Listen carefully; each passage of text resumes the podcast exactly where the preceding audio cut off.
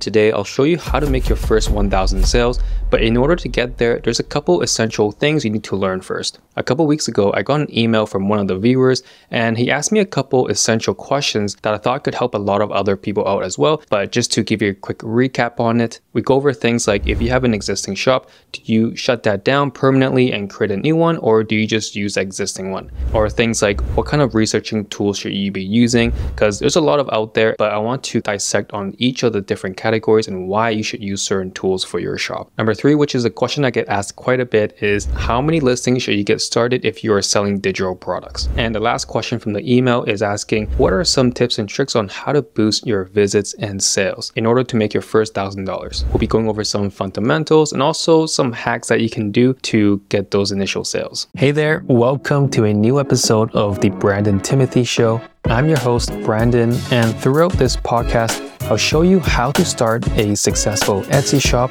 learn side hustles, and create a sustainable passive income by selling digital products. This podcast is your roadmap to a thriving Etsy shop and digital freedom. So let's get started.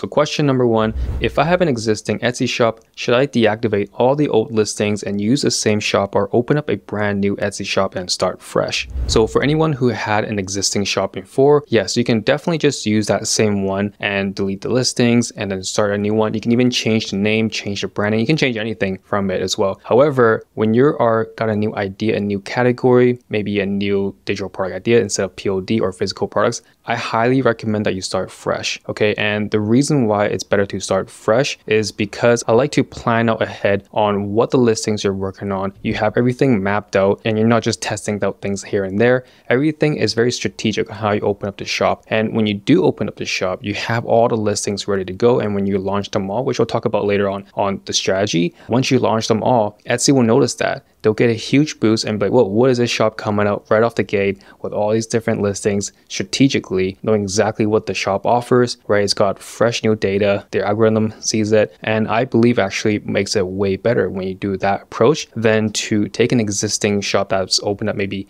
six, seven years ago and trying to revamp that, even though you're starting from fresh. So just start fresh. Okay, so number two, which Etsy researching tool should I use for researching niches, keywords, and tags? So there are many different keyword tools out there, and some of the ones that I've been using before were Marmalead, the Sales Samurai, E-Rank, and Everbee, but now I've kind of narrowed it down to a few that I use almost daily, which is Everbee and eRank. And for me, they both have their own different use cases. For Everbee, I like to do a quick way of searching different competitors, quickly searching different categories within what I'm interested in creating. And since it's a Chrome extension tool, you can easily browse through and scrape data from the Etsy platform. Whereas once I have honed in on an idea, I would use eRank to really break down and really analyze the different data in terms of the supply and demand and look into different shops from there, research more different keywords. So that is generally how I would use the two different tools. And something I always recommend is if you don't really want to being subscribed to all these and having a monthly recurring bill, honestly, you can just use it for the first month, do all your researching and would things change over time time. It'll change slightly, but you can pretty much get all the data you want within the first month. And if you feel like you got everything you need, just cancel it. So that's just my honest opinion, you can definitely get everything done with the first month, which is pretty affordable for you to go through that process. Make sure to subscribe if you want to learn more about how to be successful selling digital products on Etsy. And just because I just came back from traveling, I've been traveling a lot in the last six months, went to over six, seven countries. So a bit exhausted, and I do appreciate everyone supporting the channel. I'll uh, continue to make more content. All right, let's get back to it. Number three, you mentioned that 16 listings is a good start for beginners, but should I post all 16 at the same time or post them one by by one every day. Yes, I normally would say 16 to 24 listings is a good start when you're starting out digital products. If you're doing print on demand as a different category, you know, that you have to have a lot more listings. But if we're talking about categories that are unsaturated in the digital product space, I believe 16 to 24 is a good start. When you have different price structures within your shop, it's a good way to, to get going and just to prove the concept, see if it's something that you want to invest more time and effort into it. But regarding to how many you post at the beginning, I recommend getting everything planned, posting all 16 listings at once. And then from there, you would start to gain data from it from traffics. If you're executing right, you should be getting traffics by then if you're running ads and things like that. But yes, you should be able to analyze the data and from there figure out, okay, what else do I need to start posting? Which ones are actually working? What are the questions that we're getting from the customers? What else are they looking for? What are they favoriting? And from there, you can break it down and start creating more products like the ones that are working. Okay, that's when I would start doing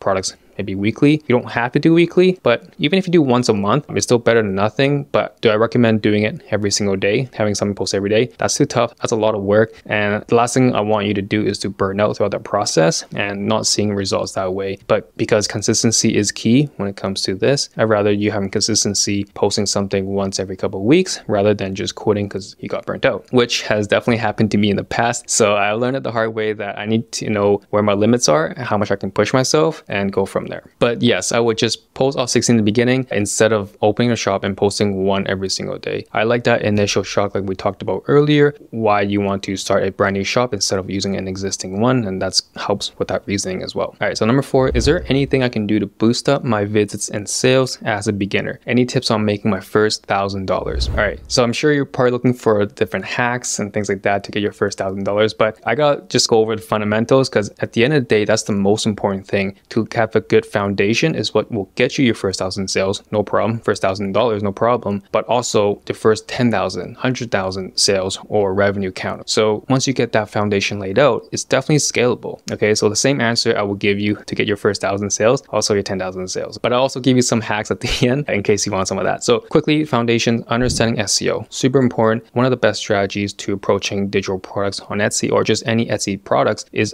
understanding supply and demand, understanding what people are searching for for, be able to have those keywords in your listing. But make sure you're only using relevant keywords. Don't just put any keywords in there because if you're attracting the wrong customers, if they're coming to visit your shop but they're not converting, then actually hurts you. Okay, so make sure that yes, you want to put the good keywords that are high in demand and low saturation, but make sure they're relevant because you don't want to get bad traffic to your site. It's going to lower your conversion. Etsy's going to see it. They're going to stop promoting you. Make sure you're using effective keywords that are actually relevant to your categories and your listings. All right, and another one that's super important, good foundation foundation one is to have quality product listings. Okay. So I know a lot of people, back to our first topic, right? Do you post every day? I know a lot of people talk about posting a lot every day, but I don't want to post just any type of listings. I want to make sure all of my listings are high quality. And when I mean high quality, there's different ways to define that. Whether you're creating massive bundles, whether you're just spending a lot of time creating things that no one else is doing in the market, right? Putting the extra time, people can see it. People can see it through your mockups. They can see it through the way that you're branding your shop, right? So there's different ways to stand out by letting the buyers know that you're putting extra effort into it. You're not just slapping on some quick AI art that people will be doing because there's gonna be a lot of that coming up soon. And yes, it is this good opportunity for that, but just be mindful if the barrier to entry super easy for those categories, it's just gonna be just as easy for people to come up and take that spot and make it saturated. Okay. So like I mentioned earlier, I'll give you a quick hack on how to start getting initial sales at the beginning. If you're just brand new to Etsy, you want to make your first thousand dollars, you want to make your first thousand sales, is to offer a discount. Okay. So I talked a lot about this a long time ago. Now I'm being more mindful of how much to talk about this because the more people do this, it really changes the landscape on the Etsy platform itself. And I'm sure you've already seen it. Everyone just has different discounts happening, right? But the beginning,